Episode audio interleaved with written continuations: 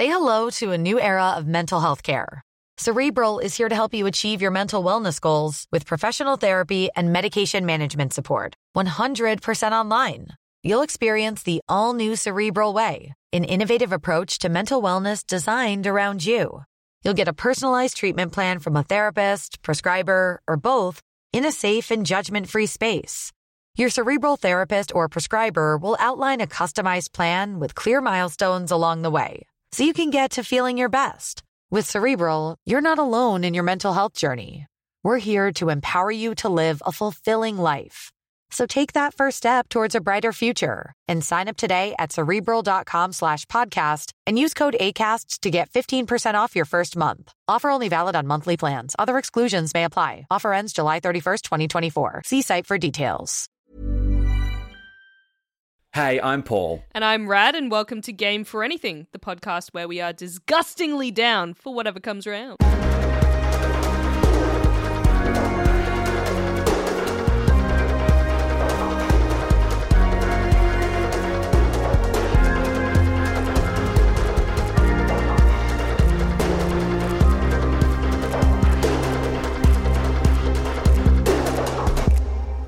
This episode, we're looking at GPS on crack, crackhead cartoons, and meal kits that aren't all their crack.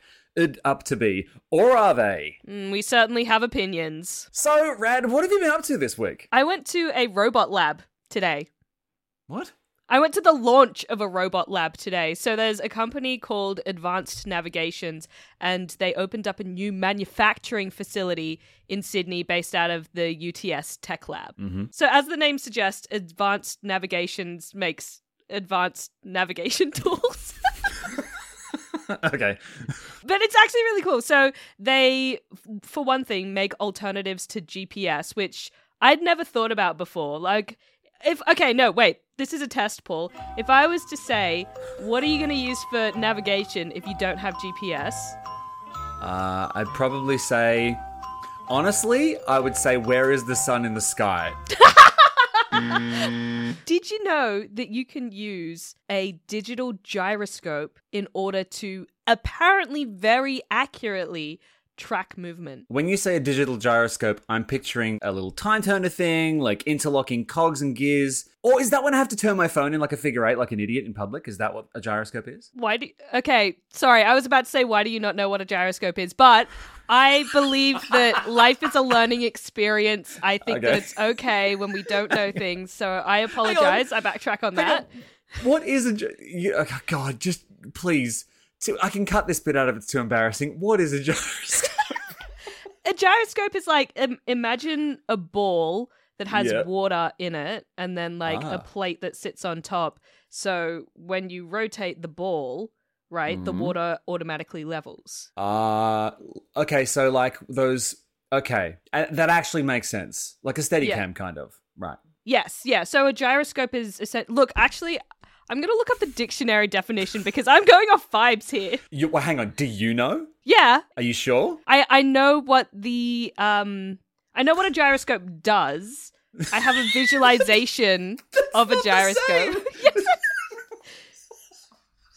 a gyroscope is a device containing a rapidly spinning wheel or circulating beam of light Yeah. that is used to detect the deviation of an object from its desired orientation. So, I am correct. They can work in different ways. It's basically just something that that measures like orientation and angle. Okay, but what you said was different. What you described was one of those weird little toys I had as a kid, like that eyeball with the fluid level in it, so that the eyeball was always staring at you. Or is that just that's very specific? Listen, you are trying to explain to me how a gyroscope A works, but B how these guys at this lab effectively said that a gyroscope could help you figure out where you are in the world. Yes, so it doesn't work completely by itself. You need to have a starting point of a GPS location.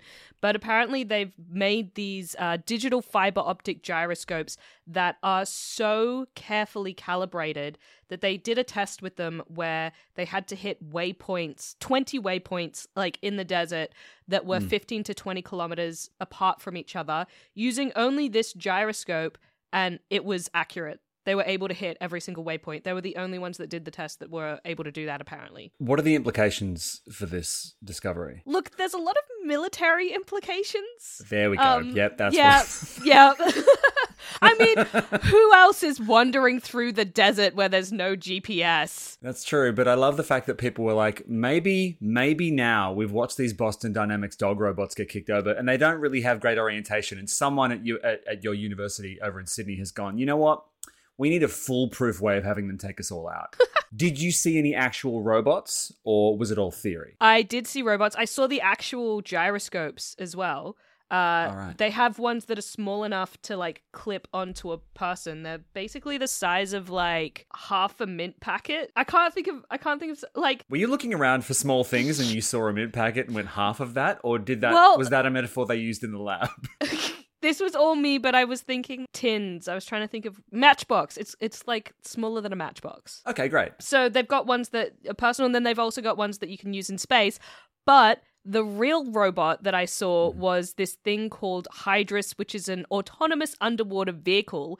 And basically, the idea behind it is that it's a drone for under the sea. So many questions. How did they show you an under the sea drone? Did they have a sort of aquarium sitch, or did they ask you to imagine water? Like, how do they how do they convey that? Paul, they had a giant tank. Okay, it wasn't giant. They had a sizable tank in the Mhm. middle of a cage uh, that had this drone bobbing in it.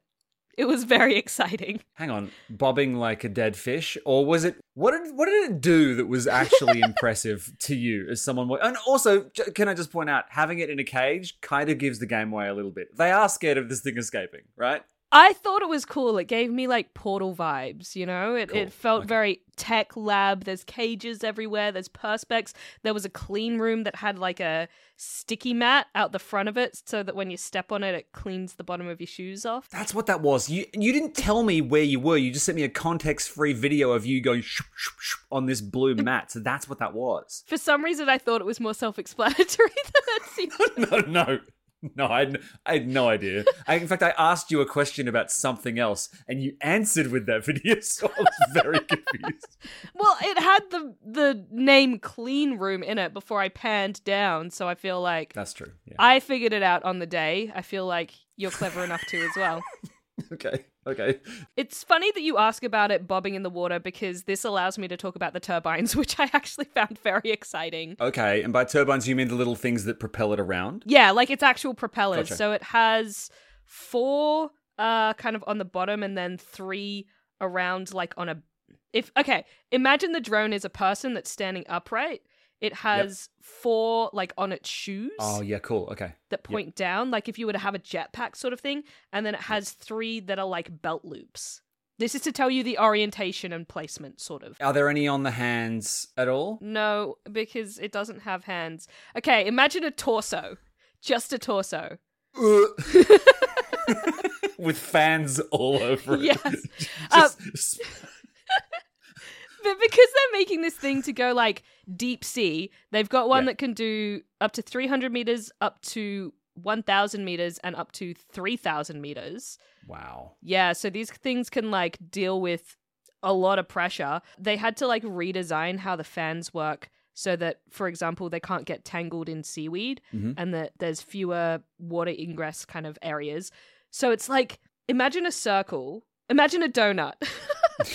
Hang on, hang on, hang Wait. on, hang on, hang on. It's the imagine so a forget the forget the torso. Imagine a donut. No, we're just on the fans now. Oh, okay. In some ways, a donut is a circle, but it's whatever. Imagine a donut, and then inside the donut Yeah. is the fan, the actual fan component. Yeah, yeah, yeah. Like, well, like one of those kind of um rubber things you put around when you're like when you're swimming, right? Like a floaty kind of thing, right? But with a fan on the middle. Yes. Or you you still want a donut, don't you? you st- Well, it does. It's actually any circle is fine. Any circle. Are you hungry? Is that why you said donut? I just feel like they're the quintessential circle. Couldn't agree more. Okay, so you got a donut with a fan in it, right? Yes, but instead of the fan being attached in the center, Yes. it's kind of like the fan is inset in the donut slightly, so the dough Yep. of the donut sort of holds it in place. yeah. The fan fins come in from the outside, so the middle is a hole. And then Huh. inside the donut, Yeah. there are magnets that cause it to spin. And you got to see this close up. I did. I did. Apart from the military applications, hang on. uh, So we, okay, so we've got a torso being sent very deep under the ocean, surrounded by donuts with fans and magnets. You make it sound less cool than it was in person. Rad, you made it sound less cool than it was in person. Uh, what I'd like to know is how big was this thing? Because you're describing the proportions and stuff, but how mm. isn't it funny that so much of this podcast could be solved if you just posted a short video? of the drone? No, how- But that's not the magic of imagination, Paul. You're exactly right. You're exactly right. So how big? How big was this nightmare creature? I believe it's under seven kilos, and I'm gonna say it's roughly the size of like a rolled up sleeping bag. Is there a rolled up sleeping bag just out of shot that I haven't seen yet?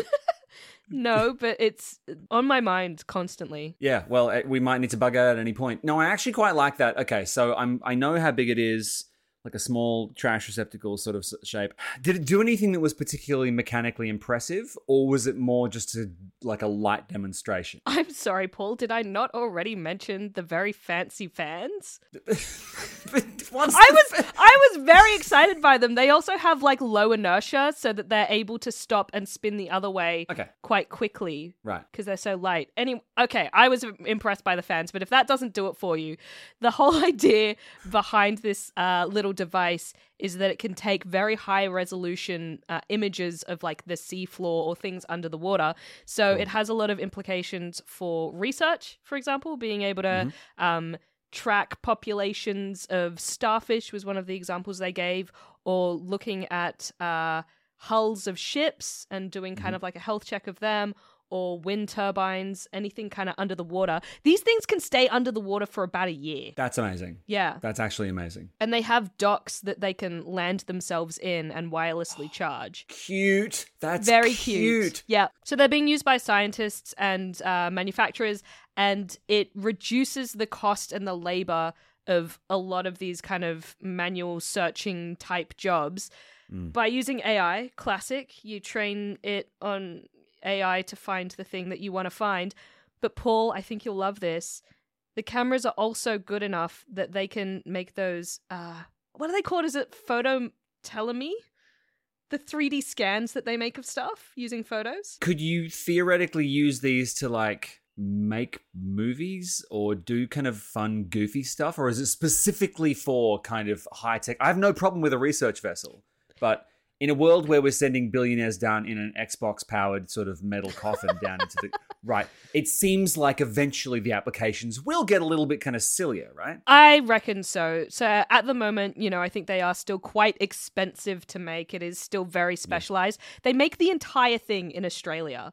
Everything Oh. in it is proprietary, which is also really exciting. It's cool to learn more about what Australia is doing in that space. And because of that, I think that's why it's still sitting in that more, you know, research big company space. But I think as it gets cheaper and smaller, it's got to go the same way as drones, right? Like people are going to want to use this for filmmaking. Yeah, although there's a specific type. Look, I got no problem with drones. I think drones are cute, but there's a specific type of the same kind of guy that back in like the 60s and 70s would, would you'd see him on the beach with a metal detector. You know, there's that dude who sits there with his like fingerless gloves and his polo shirt, and he goes to the park because he needs to get away from the kids. And he's, you know, upper middle class and he can afford a really good drone. And going and flying a drone is the thing he does. So I'm wondering what the underwater equivalent is of the Saturday afternoon drone dad. Like, is there, a, you know what I I, mean? think this is going to be very, very big amongst the Titanic community. Ah, yes. There it is. Yeah, but when they break down, you'll just have the Titanic because there's a, a lot of people died there already. It'll be very confusing when they go down and map it, and there's thousands of just torsos and donuts just littering the wreck of the ship. They, they've they've been through enough. I'm very curious because you sent me another photo which strongly implied that when you left this sort of soiree, first of all, were there drinks? Was it catered? Uh, yeah, there was juice and coffee. Did it get brought to you on little drones or manually? Me- humans. It's less interesting. Okay. God's drone. Yes, and we too can fasten donuts to ourselves. They don't spin that way though. So when you left, you got a bit of a gift bag, right? Yeah, they gave me a mini toy drone. And have you flown a drone before? I haven't, and I also haven't flown this drone yet. When do we get the maiden voyage? I guess I could fly it. You don't sound excited. No, I'm not. Why would I be? Well, okay. There was a t- there was a time Oh, by the way, drones are obviously a complicated thing because you've got the drones that are like, we drones, and then you have the ones that drop bombs on villages, right? So the Yeah. drone as a thing is complicated. In fact, I was told that when George Clooney said yes to all the Nespresso ads, he was sort of attacked because people said the you know those little pods, right? Those coffee Mm, pods. mm. The coffee pods leave a lot of basically unbiodegradable material. And he said, Look, I understand this is bad, but the reason I said yes to this ad campaign is to fund this thing. And it's an app basically for villages in, a, in the outlying areas of countries like Afghanistan. So it's an early warning system for when drone strikes are coming. Wow. So it's like, on the one hand, yes, they're polluting, and I'm trying to stop them doing that. But on the other hand, I'm also trying to stop people dying. So, and, and as a result, I think people backed off on the criticism. Also, it's George Clooney. He's kind of Teflon. But isn't that interesting? That is really interesting, and it's cool that he. I mean, look, he probably has money elsewhere that he could fund the project anyway. I'm not sure that you can like fully equate the two. Yeah. But did you also know that pod coffee is actually one of the least environmentally impactful ways of consuming coffee because it uses the least amount of coffee in order to make one drink? And the amount of water required to grow coffee is the greater environmental impact. But they still have to grow the coffee to put in the pod, right? Yeah, they do, but it's something like six grams of coffee per pod on Mhm. average. And when you make a filter coffee, for example, I think it's something like 15 grams. Okay. I don't know why Clooney didn't wheel that out, but that's genuinely interesting. Okay. Okay, hang on a sec. Are you going to fly your drone around and do silly things with it, or are you just going to leave it in the box? I think I have to try flying it at least once, uh, but it is just a toy. There's no fancy cameras attached to it, at least as far as I know. Uh, but still, a cool little keepsake from a company that is literally one of four in the world that makes digital fiber optic gyroscopes. This is a company that's doing really cool stuff in the AI and robotics space in Australia. And yeah, getting to wander around their factory was a lot of fun. Now, Rad, in other news that is in no way related to drones, when I was younger, I was, as with everybody else in my demographic, I was very into Rick and Morty because it was it was smart and it was weird, and I was just enjoying, you know, I enjoyed the storytelling devices and I enjoyed the world building, and I frankly enjoyed the two leads, who were sort of a weird spin on Doc Brown and Marty from Back to the Future. I don't think you need to defend liking Rick and Morty when it first came out. I know that the culture around it has changed significantly since those early days, but you're right. Yeah. When it first came out, it was quite groundbreaking. Uh, it was wacky. It was just fun. It felt very clever, and it brought a lot of cool ideas to the table. And also, those kind of earlier days, I feel like it wasn't. I may get some hate for this. It wasn't quite so far up its own ass. 100%. It's very, very easy when you are considered a bit of an auteur with a really distinct voice and a fan base to sort of buy into your own bullshit a little bit, you know, and start to Mm. listen to the feedback. And I think it was happening around the time that there was that sauce thing. There was like a specific sauce from McDonald's that they referenced. Oh yeah, yeah, yeah. And then basically the fans pretty much en masse. And it seems that, you know, sometimes that things you like are liked by just coincidentally people that you really don't want to be around. I think there was a weird demographic of fans who sort of began to weaponize the show a bit and drive it into the ground. And part of the show's identity was Justin Roiland, who was the uh, he was the co-creator alongside Dan Harmon, and he voiced Rick and Morty. And interestingly, he got involved in a bit of a uh, a bit of a scandal a while back. He was accused of some stuff. He was, I think, the charges were dropped, but it still was. It was it was a very intense time for the show because people were already sort of turning against the show pop culturally anyway, as evidenced by my weird knee jerk defensiveness about it and liking it back in the day. So recently, it was announced that they've actually recast Rick and Morty. And there was an interesting dispatch from the writer's room. I think this was a leaked Reddit thread a while back, where there was actual concern saying, look, if Justin Roiland's gone, then the voice of the show is gone. Not just the voice you hear, but the, the written voice, the heart of the show. And a bunch of the writers, many of whom are women, who were brought on to sort of counteract the weird toxicity because Dan Harmon was also slightly icky back in the day, and he's walked that back as well quite well.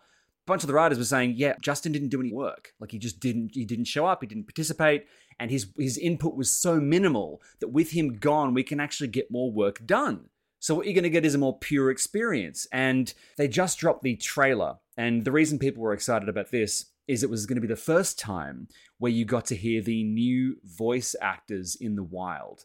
And you can be a bit pernickety. You could technically listen for faults, but if you weren't looking for problems, it would sound, I would argue, exactly the same or near enough is good enough. I wanted to ask you if you had any thoughts as to because recasting happens all the time. In the second Christopher Nolan Batman, they recast Katie Holmes as Maggie Gyllenhaal, and that was a that was a hard pivot. It was such a hard pivot that I recently watched the two films back to back and forgot that it was the same character. I mean, it was. So, that's, I'm not trying to disparage Katie Holmes' acting skills, but when you're brought on board to sound and act exactly like the previous person, there is such an intense bizarre pressure and i'm curious as to how you feel about about the recast in general Look, I think that Rick and Morty is quite an interesting one because you're right. Like, if you look at Batman, they're playing the same character, but they're not trying to play the same person.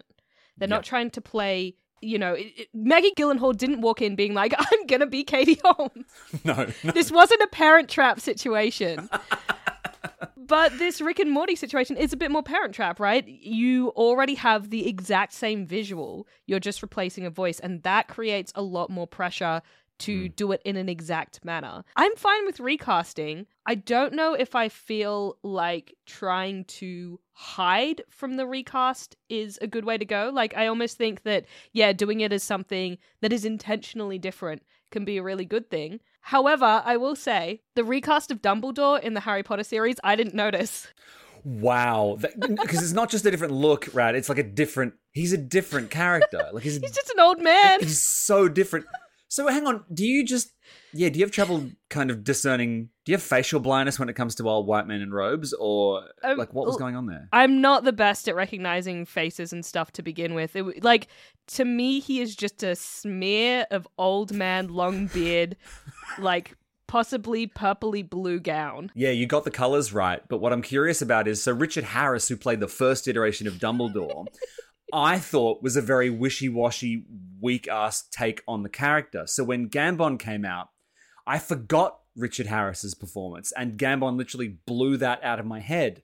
You put your name in a goblet of fire. I understand part of what you're saying. I don't think that's going to happen with these new performers. But what I will say is, unlike Michael Gambon, presumably, knowing what I know about casting, I'm pretty sure that they got people who basically got on social media and made viral videos where they were doing impressions. There was one dude, I forget his name, who literally got on the camera and just went, Hey, uh, this is my audition for Rick and Morty. And he did the voices and then he synced them up with videos and then they went really, really viral. Now, they haven't dropped, as of this record, they haven't dropped the names of the performers yet, but I would love it. I would love it if some little rando Calrissian who just had a TikTok account and liked doing voices has just stepped into his dream job. And by all accounts, the feedback's positive. But that is not how Gambon got the role of Dumbledore. He did not get on socials and do his best old white man in a dress. Because that's, you know, that's a very specific skill set. I think that uh, using social media to put your auditions out in the world and go for your dream job is the way that social media should be used. I think Yeah. that it's such an easy way for like young green talent to get a foot up. And there are super talented people out there. And I don't agree with the whole culture of like, oh, they need an agent uh, to get them the correct audition to do the thing. Like, get the person who's going to be right. And if that person is some weirdo on TikTok, get him in here. Whatever. Let's give him a bell. But we basically met on social media and we conversed on social media. And I think it's That is not true, Paul. We met in person before we ever met on social media. I was just, I was a lowly pro- uh, production coordinator. I was no one to him. It's actually not that. So Rad was working on Good Game uh, Live, uh, and I was a panelist. And let's be honest, you think that's embarrassing? What was more embarrassing was me being mistaken for Goose and signing posters as him without even realizing that's what was happening. But no, we, look, social media was how we conversed, and I think it's fair to say that we've gotten a few gigs out of just directly approaching the person on so, online and just going, "Hey, I want this job, or I'd be good for this." And you know what? If that bags you the the voice role of a lifetime, then good luck to you. I think it's great. I'm going to pivot this conversation slightly. Sure. Um, I want to bring up the fact that X is moving to a paid model or is threatening to move to a paid model for all users. Yeah. Look, Twitter used to be my social media of choice. I've been on that platform for way longer than I'd like to admit. It used to be the first thing that I opened every morning, the uh, last thing I looked at every night. And it was the place that a lot of these kind of professional connections were made, particularly like Australian games industry. What are your thoughts, Paul, on this uh, decision to monetize the platform? And how do you think that's going to affect things like this job market that we're talking about? I'm actually quite scared because you could actually see every time something was threatening to happen to Twitter or X or whatever, every time it was about to collapse, you would get the same kind of rallying cry from all those creatives that we love, basically saying, Hey, I'll be on Bluesky, I'll be on Threads, here's my new account, and or Mastodon, and they post a little thing. And we all went, Yeah, but you're not. I mean, you'll try, but there is something so weirdly unique Twitter is not a social media account. It is a very big tree with all our names carved in it. We're all part of this living organism. And I am genuinely scared because of my the way my brain works that there will be people who I consider friends who I will forget they exist if I don't have their you know you can you know you have those people No, who- I get I get what you mean, yeah. yeah, yeah, and uh, it's so sad that we have this sort of amazing rolodex of crazy talented people that we've all plugged into. And I was asking myself the other day, I was like, how much would I be willing to pay just to keep my finger in that book, just to keep it open? And then I saw some of the pricing, and I went, look, it's probably not worth it. What I should probably do is just DM the people I care about and give them my number, right? I actually haven't seen the pricing. What is it? I saw like five ninety nine USD being bandied around as a cost for a monthly Okay. subscription, but that seems like a lot. I mean, that's a streaming service, right? And there is a there is a streaming of something coming out of Twitter, but it's not content anymore. I mean, it's I just used to love Twitter so much. I used to love it so much, and so much of my Same. career's ups and downs, and my friendships, and my it's all there. And now it's just a toilet. I mean, I'm sad. I feel like Elon killed the platform long before he tried to implement this payment system, which Right. is terrible business model. And there's been a lot of speculation as well, people saying that that was his plan all along to kill the platform because of the way that it's used in um, activism and the way that it's used in social movements, etc. It's essentially a way to silence that connection and that voice. I don't. I'm not saying I necessarily agree with that. It's speculation. T- take uh, what you will of it.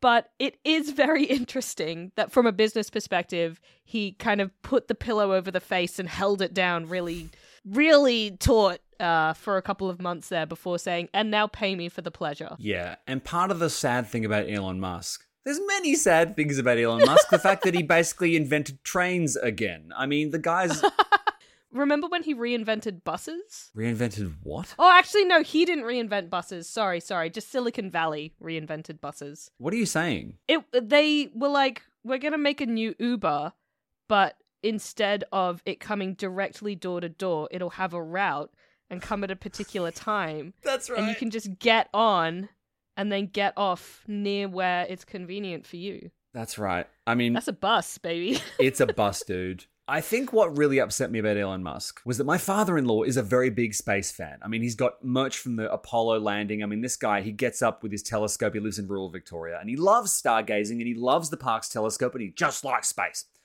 Kevo is a country guy who loves space and he dreams of space. And so when Elon Musk started doing what Elon Musk did for a while, he went, Oh, this cool new young whippersnapper who likes space. And then the rockets went up. And then as the news started to filter down, it was like his heart got ripped out every time there was a story about Elon Musk. And so I think what I'm mad about is all the Kevos of the world who felt like space was back on the menu. I don't know. How, can you ruin space?